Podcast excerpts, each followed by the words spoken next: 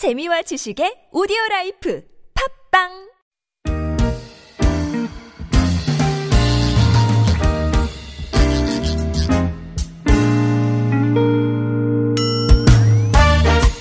팔월 7일 화요일 네, 서울 속으로 2부 건강상담으로 함께 하시는 날입니다. 연세대학교 의대 가정의학과 이덕철 교수님과 함께 하시죠. 어서 오십시오 교수님. 네, 안녕하십니까. 안녕하십니까.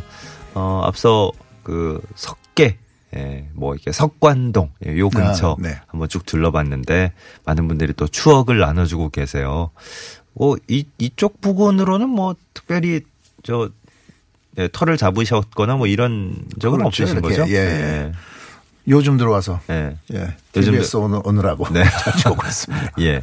아니 1047번 님은 어 석계 쪽에 아이들 어릴 적에 사셨대요. 어 예전 일이 주마등처럼 막 스쳐 지나간다고 하셨네요. 예. 그렇죠. 예. 아, 안기부에서 이제 국정원으로 바뀌었던 예. 제가 그 명칭이 잠깐 생각이 안 나가지고 7924번님. 예. 고맙습니다. 바로바로 또 이렇게 저희 그 청취자분들과 실시간으로 함께 하고 네. 있으니까 요즘 뭐 이렇게 상담 시간이 아니더라도 뭐 하나 뭐 생각이 안 나거나 이렇게 삐끗하거나 이러면 바로 바로 이렇게 음. 알려주세요. 예. 방송하기 편한 것도 있습니다. 예. 그만큼 실수하면 더 예. 죄송하기도 하지만. 예. 자, 구글 플레이나 애플 앱스토어에서 TBS 앱 내려받아 설치하시면 실시간 무료 메시지 보내실 수 있습니다. 샵 0951번 단문 50원 장문 100원 유료 문자 카카오톡 TBS 라디오와 플친 맺으시면 무료 참여하실 수 있겠습니다. 연령, 성별, 성별 정보 기본을 알려주시면 좋고요. 어떤 질환 겪고 계신지 어, 자세히 알려주실수록 좀 더 정확한 답변 나갈 수 있습니다. 체력이 많이 떨어지셨을 거예요. 다들 그렇죠. 그죠? 네, 요즘 네. 저 폭염이 워낙에 이어지고 있어서 입맛도 잘 없어 하시고 이, 입맛 입맛 돌아오게 할 비법 같은 거 여쭤보면 좀, 예, 좀 엉뚱한 질문이 되려나요? 어, 일단은 이렇게 폭염이 있고 여름철에는요, 우리가 생명체로 살아가려면 체온을 유지해야 됩니다. 예. 그러니까 이거를 유지하기 위해서 무진 애를 쓰고 있는 거거든요. 예. 땀도 흘리고 이러면서 에너지가 고갈되고 힘이 빠지게 되고 입맛도 조금 이게 떨어지게 되는 거는 맞죠. 예. 그래서 이때 뭐 찾는 것이 이제 보양식 아니겠습니까? 음. 그런데 이게 조금 어, 너무나 기름진 음식을 많이 먹게 되면은 예. 우리 기능이 소화 기능도 이렇게 온전히 돌아오지 않은 상태에서 그냥 이것이 쌓이기 때문에요. 오히려 예. 또 비만이 될 수가 있으니까 네. 이런 경우에는 어좀 뭔가 이렇게 기름진 어떤 음식보다는 계절 음식 있지 않습니까? 음. 아 이렇게 뭔가 열무김치, 보리밥 뭐 이런 것들이요. 이런 여름에 여름에 다 찾게 되는 그렇죠, 예. 그렇죠. 그런 부분들을 뭐 적당히 잘 드시면서 이렇게 좀 쉬- 그 너무 무리하지 않게 하는 것이 네. 어그 여름철 어 이렇게 좀 입맛도 떨어지고 이렇게 기운이 없는 것을 좀 이렇게 보충해 주는 그런 방법이라고 할 수 있겠습니다. 제철 별미 찾아 먹는 게 사실 건강에도 도움이 되는 거고 그렇죠, 예. 맞습니다. 네. 그래요. 입맛도 돋우는데도 도움이 될 거다. 예. 그참 어, 상담 이렇게 듣다 쭉 듣다 보면 다들 느끼시겠지만 일단은 마음이 좀 편해야 되는 게 우선인데 네. 그 우리 이덕철 교수님 상담 듣다 보면 참 이게 우리가 너무 앞서서 걱정하는 게 많구나. 예. 어, 이게 그렇죠. 말씀 자체가 이렇게 굉장히 편한 느낌이 들어서 자연스러운 게 안정이. 좋습니다. 네. 여름엔 여름대로, 겨울엔 겨울대로, 그래요. 순리대로. 예, 그죠? 순리대로. 어, 6537번님 70살입니다 하셨고 어, 다친 적도 없는데 어깨 축지 쪽에 통증이 심한데요. 한 석 달 정도 이런 증상이 계속되고 있습니다 하셨어요. 네, 연세가 드셔가시면서 이렇게 어깨 통증은 자주 찾아오는 그런 증상입니다. 이때 가만히 있어도 아픈지 움직일 때 아픈지 이거를 잘 좀 관찰해 보시는 것이 좋겠고요. 예. 또 하나는 이렇게 어깨 움직임이 어딘가 이렇게 제한되는 게 있는지 이렇게 어깨를 돌릴 때 말이죠. 음. 팔을 돌릴 때 어느 순간에는 돌리지 못하는 부분이 있는지 예. 이런 부분들이 상당히 중요한 것들입니다. 음. 그래서 이렇게 뭔가 이렇게 그 움직임이 이렇게 제한돼 있고 어, 통증이 이렇게 좀 심할 때는 어, 어깨에 붙어 있는 그런 인대 쪽에 이렇게 석회화가 있거나 그 부분이 염증이 있어서 이렇게 달라붙어 있거나 이런 경우가 있기 때문에요. 예. 이런 것들은 좀 치료를 받아야 되는 것들이거든요. 네. 그렇지가 않는 경우는 좀 아플 수는 있는데 음. 한 얼 그 한 두세 달 정도 지나면은 이렇게 자연히 좋아지는 경우도 있으니까요. 네. 예, 예. 잘 좀 살펴보시고 좀 심한 증상이라고 생각하시면 진료를 받아보시기 바랍니다. 예. 저희 동네에도 저 이제 아침에 일찍 그 한번 동네 쭉 산책하고 뭐 이러다 보면 꼭 눈에 띄는 그 어르신이 한 분 계신데 어. 그 동네 뒷산 이런 데서 네, 네. 운동을 이렇게 하세요. 네, 요즘 네. 저 동네 공원이나 뭐 산이나 이런 데 가면 숲이나 가면 네. 운동시설 잘 갖춰져 네, 있잖아요. 그렇죠. 그 바로 앞에서 다른 게 아니라 맨손 매번 그거 하세요. 따라따라단 따라따라단 그거 있잖아요. 국민 체조를 하세요. 어. 근데 굉장히 건강하신 것 같더라고요. 어, 국민 체조가 간단한 것 같지만 아, 그 그 동작이요. 네. 굉장히 좋은 동작들입니다. 지금 저 6537번님 사연 설명해 주시면서 이제 교수님도 음. 계속 이렇게 어깨를 실제로 돌리셨거든요. 보이진 않으셨겠지만 그 어르신들 어르신들 네. 이렇게 돌리시는 게 어깨 돌리시는 게 평소에 잘 안 움직이시니까 그렇죠, 이렇게 그렇죠. 굳, 기 굳어지는 쉽잖아요. 어, 네. 근데 국민체조까지는 아니더라도 이렇게 가끔씩 네, 네. 풀어주시는 운동을 해주시는 거 괜찮을 어, 것. 같습니다. 아주 네, 좋습니다. 네. 네. 8294번님 61세 남성입니다. 한 100m 정도만 걸어도 양쪽 다리에 쥐가 나면서 저리고 헛디는 느낌이 들어서 아, 주저앉게 됩니다.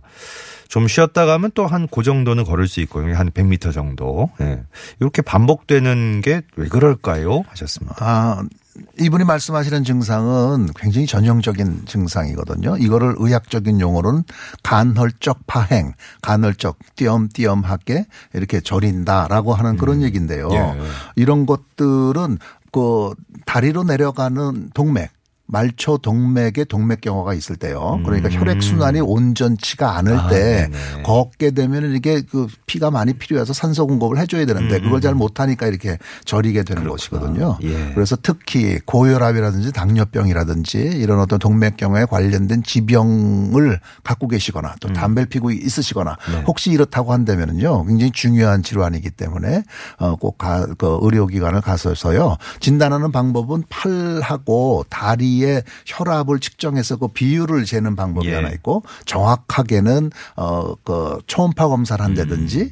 아니면은 그 컴퓨터 촬영을 하면은요 어디가 이제 정말 막혀 있는지를 네네네. 이렇게 찾을 수가 있습니다. 예. 그래서 그 좀 진료를 받아보실 필요가 있으신 분이십니다. 회복, 회복되기는 쉬운 건가요? 예, 그, 그 부분을 찾아가지고 거기를 좀 넓혀주거나요. 네네. 어, 요즘은 이렇게 치료 기술이 굉장히 발달되어 있습니다. 어. 그 부분을 이렇게 조금 더 어, 막힌 데를 갖다 이렇게 뚫어주는 그런 예, 예. 어, 부분의 어. 치료도 가능하죠. 예. 그런데 진단이 확실한지 지금 제가 말씀드린 건 추정 진단이라고 네, 네, 네, 이 네. 얘기. 이걸 확실하게 확인해 놓고 예. 그다음에 치료를 하셔야죠. 그 조금 이제 다행스러운 기분이 드실 게 이런 증상이 뭐 나만의 특별한 희귀한 이런 증상이 아니고 전형적인 그렇죠. 거라고 그렇죠. 딱 흔히 보는 네, 그런 증상입니다. 예, 예. 저 진단 받거나 또 어, 진단 받으신 다음에 치료하시는데도 어, 네. 그리 뭐 어렵거나 뭐 힘들지 않으실 수 있다. 네, 그렇죠. 어, 7360번님 65세 여성입니다. 아, 이분도 하지정맥, 예, 하지정맥이 왼쪽 다리에 좀 심한 편인데요. 두 번이나 수술을 받았는데 또 심한 느낌입니다. 어, 완치될 수 있는 방법이 있을까요? 하셨습니다. 네, 그래서 하지 정맥인데요. 그 조금 전에 그, 그 사연은 이렇게 동맥 쪽의 얘기고요. 그러니까 하지 쪽으로 피를 공급해주는 동맥. 음. 예. 이건 전부 다 가서 다시 돌아오는 길이 네네. 어, 좀 시원치가 않다는 거죠. 예. 돌아오는 길에는 밸브가 있어가지고 음. 어, 피를 어, 이렇게 해서 그 중력에 거슬러서 이렇게 올려 보내야 그러니까. 되는데 그 기능이 잘 안. 되는 예. 것입니다. 그래서 이렇게 좀그 두툴두툴 꾸불꾸불하게 이렇게 혈관이 있게 되는 것이죠. 그렇죠. 예. 그래서 왜 이렇게 잘 치료를 받았는데 잘 안 된다라고 하는 건지 사실은 어요 그 이야기만 듣고는 음. 잘 뭐라고 네. 말씀드리기 어렵습니다. 이렇게 예. 치료가 어려운 거는 아니거든요. 네. 그렇기 때문에 어 다시 한번 의료기관을 찾으셔서요. 음. 어그 밸브를 갖다가 조금 이렇게 잘 수술적인 방법까지 하기도 합니다. 예. 그렇지가 않고는 이제 어떤 약- 그 약제를 주입해 가지고. 혈관을 갖다 굳게 만들어 주면서 예. 그 부분을 없애기도 하고요. 그런데 어 려운 병은 아니기 때문에 한번 좀 찾아가 보시죠. 조금 더 걱정스러워 하시는 부분이 아마 두 번이나 수술을 받았는데 왜 이렇게 또 이런 현상이 생기나 예, 걱정을 네네네. 하신 것 같아요. 네네. 이게 참 완치되기가 좀 뭐 힘든가 뭐 이런 생각 또 하실 법 하잖아요. 두 번이나 수술했는데 또 네네네. 이러니까. 예. 뭐 그렇지는 않은데요. 흔히 볼수 있는 그러니까 이게 늘 이렇게 앉아서 일하는 아. 그런 분들이라든지 예. 어좀 이렇게 그 오래 서 있거나 이러신 그렇죠. 분들에게 오래 서 있어도 이- 예, 이런 예, 거 아래쪽으로 호소하시는 분들 쏠리니까요. 많더라고요. 예. 이렇게 잘 생기고 여성분들도 많이 생기기는 합니다. 예. 그래서 이런 경우에는요. 이렇게 조금 간혹 가다가 앉아서 이렇게 다리를 좀 위로 들면서요. 힘을 음. 이렇게 꽉 주는 보면 다리 쪽에 힘을 꽉 주는 어떤 그런 그 작용을 하면은 근육이 이렇게 이렇게 그 이제 압력을 가해 가지고 어. 그 혈액이 거꾸로 이렇게 올라오는 데 예, 도움을 예. 받게 되죠. 네네네. 그래서 어 이런 어떤 운동 같은 거요. 다리를 올려서 쭉 힘을 주는 그런 어. 스트레칭의 방법 이런 그 거를 한 뭐 한두 시간마다 계속해서 좀 하시는 것이 도움이 됩니다. 그 이런 쪽에 조금 문제가 있으신 분은 오히려 그냥 알람 같은 거 맞춰 놓고 의도적으로 좀 그런 운동을 하실 수 있는 화- 그렇죠. 그런 환경이어야 되는데 그죠? 마음 같아서는 그냥 뭐 한 30분 1 시간마다 물구나무를 좀 서고 뭐 이러면 제일 좋을 것 같은데 그- 그럴 수 있는 환경이 우리가 앉아서. 일하거나 서서 일하시는 분들이 많기 때문에요. 그러니까요. 더욱 필요합니다. 예. 이런 운동들은. 현대인들에게 더 좀 이런 게 예전보다 많이 네. 늘어난 증상 중에 하나인 것 같아요. 요즘 뭐 광고 같은 걸 봐도 워낙에 관련된 내용이 많이 나오다 보니까 이게 저 그렇죠. 그만큼 그런 걸그 많이 겪고 계시다는 반, 반증이 네네, 되니까. 그렇죠. 예. 1419번님은 기지개 켤 때 다리를 쭉 뻗으면 어, 오늘 다리 쪽에 사연이 많네요. 다리를 쭉 뻗으면 종아리가 뭉치고 딱딱해지면서 굳어지는 느낌이에요. 어, 왜 그럴까요? 하셨네. 기지개 켜실 때. 예. 뭐 이런 것이 이제 쥐가 난다고 그래서 우리가 잘 경험하는 거 아니겠습니까? 그러니까 어, 갑 쥐가 난다라고 하는 거는 움직이지 않던 근육이 갑자기 무리하게 이렇게 수축이 될 때 말이죠. 그때 이렇게 나타나는 예. 현상이라서 예. 어 이렇게 해서 기지 대부분은 어떤 뭐 신체적인 어떤 문제가 없이 이렇게 나타나는 경우가 많기 때문에요. 네. 이렇게 너무나 이렇게 무리하게 근육을 갑자기 수축시키지 마시고 이렇게 평상시에 좀 운동도 좀 많이 하시고 그랬으면 좋겠고요. 예. 어, 너무나 이렇게 비정상적으로 쥐가 많이 난다 그러면 어떤 전해질이라든지 무기질이라든지 이런 부분도 한번 생각해 봐야 되기 때문에 네. 한번 병원에 찾아보시는 것이 좋겠습니다. 예.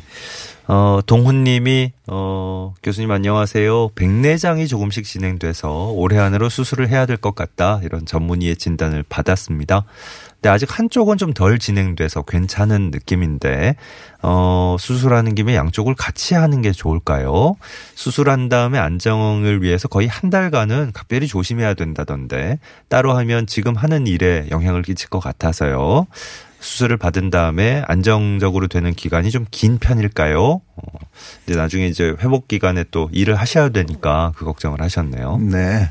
어, 그래서 좀 일반적인 답변만 드릴 수 있겠는데요. 백내장이 왜 오는 것이냐면은 렌즈가, 네. 렌즈가 어, 수정체라고 그러죠. 혼탁되는 건데 가장 중요한 이유가 이것이 활성산소입니다. 그렇기 네. 때문에 어, 좀 어, 이런 활성산소에 의한 혼탁을 막아줄 수 있도록 어, 영양 공급이라든지 어떤 그 안약이라든지 이런 부분들을 잘 사용하면서 그 진행을 늦춰줄 때까지 기다리는 거죠. 예. 그리고 이제 어느 정도 진행이 돼서 이제는 더 이상 그런 어떤 약으로 되지 않겠다고 생각할 때는 수술하는 거기 때문에 네. 아직 덜 진행된 상태를 미리 이렇게 수술한다는 거는 렌즈를 빼는 거를 의미하는 거거든요. 그리고 인공 렌즈를 갖다 넣어주는 걸 의미하는 거기 때문에요. 덜 진행한 상태에서 미리 이렇게 앞서서 수술 받을 필요는 없겠죠. 예. 그리고 수술 후에 안정화되는 거는 좀 개인적인 차이가 조금 있겠지만은 음. 이런 모든 부분들이 너무나 과로하고 이렇게 힘들고 그럴 때 어, 이제 우리 산화 스트레스라고 그러죠. 활성산소가 많이 나오는 거기 때문에 예. 그렇지가 않게 어, 생활 습관을 잘 관리하시면서 어, 식사도 좀 충분히 잘 음. 예. 하시고 예. 하면은 훨씬 회복은 빠르실 네. 것입니다. 4858번님 사연 마지막으로 짧게 보겠습니다. 56세 여성이고 자궁 드러내는 수술을 한 지 10년 정도 됐는데요. 지난해 4번 정도나 방광염이 걸렸어요. 좀 이상하다 싶을 때마다 항생제 처방받아서 넘기고 있는데 이걸 완전히 고칠 수 있는 방법이 혹시 있을까요? 하셨습니다. 아, 네. 이렇게 그 여성분들이 갱년기 여성분들이 이 방광염이 잘 걸리게 되는데요. 그 이유는 요도나 그 주변 조직이 좀 위축되고 어, 좀 힘이 없게 늘어져 있어서 그렇습니다. 그렇게 네. 되면 이제 대장균이 이렇게 잘 들어올 수 있거든요. 그래서 이런 경우는 혹시는 혹시는 어, 여성 호르몬을 좀 사용하면요. 예. 사실은 사용하면은 어, 이렇게 어떤 좀 그 요도 쪽에 어떤 좀 위축된 것이 좀 괜찮아지면서 네. 어, 염증이 좀 덜한다라 고 하는 그런 보고들이 많이 있습니다. 음. 그래서 혹시 갱년기 증상이 있으면 여성 호르몬을 한번 좀 사용해 보시는 것도 예. 괜찮을 것 같습니다. 네. 이저 수술 받으신 거하고 방광염하고 또 직접적인 좀 관련이 있을까요? 어, 이렇게 자궁을 적출하게 되면 아무래도 그 주변에 요도가 이렇게 조금 그 늘어질 가능성은 좀 있기 때문에요. 예, 예. 어, 직접적인 연관은 없어도 가능성은 있다고 생각합니다. 네. 예. 자, 오늘의 건강 상담 여기까지 하도록 하겠습니다. 연세대학교 의대 가정의학과 이덕철 교수님 수고해 주셨습니다. 고맙습니다. 네, 안녕히 계세요. 마마무의 너나 해. 네, 굉장히 도발적인 제목의 노래네요. 이 곡 전해드리면서 서울 속으로 물러가겠습니다. 오늘도 좀 시원한 하루 보내실 수 있었으면 좋겠네요. 내일 아침 11시 6분에 다시 뵙겠습니다. 고맙습니다.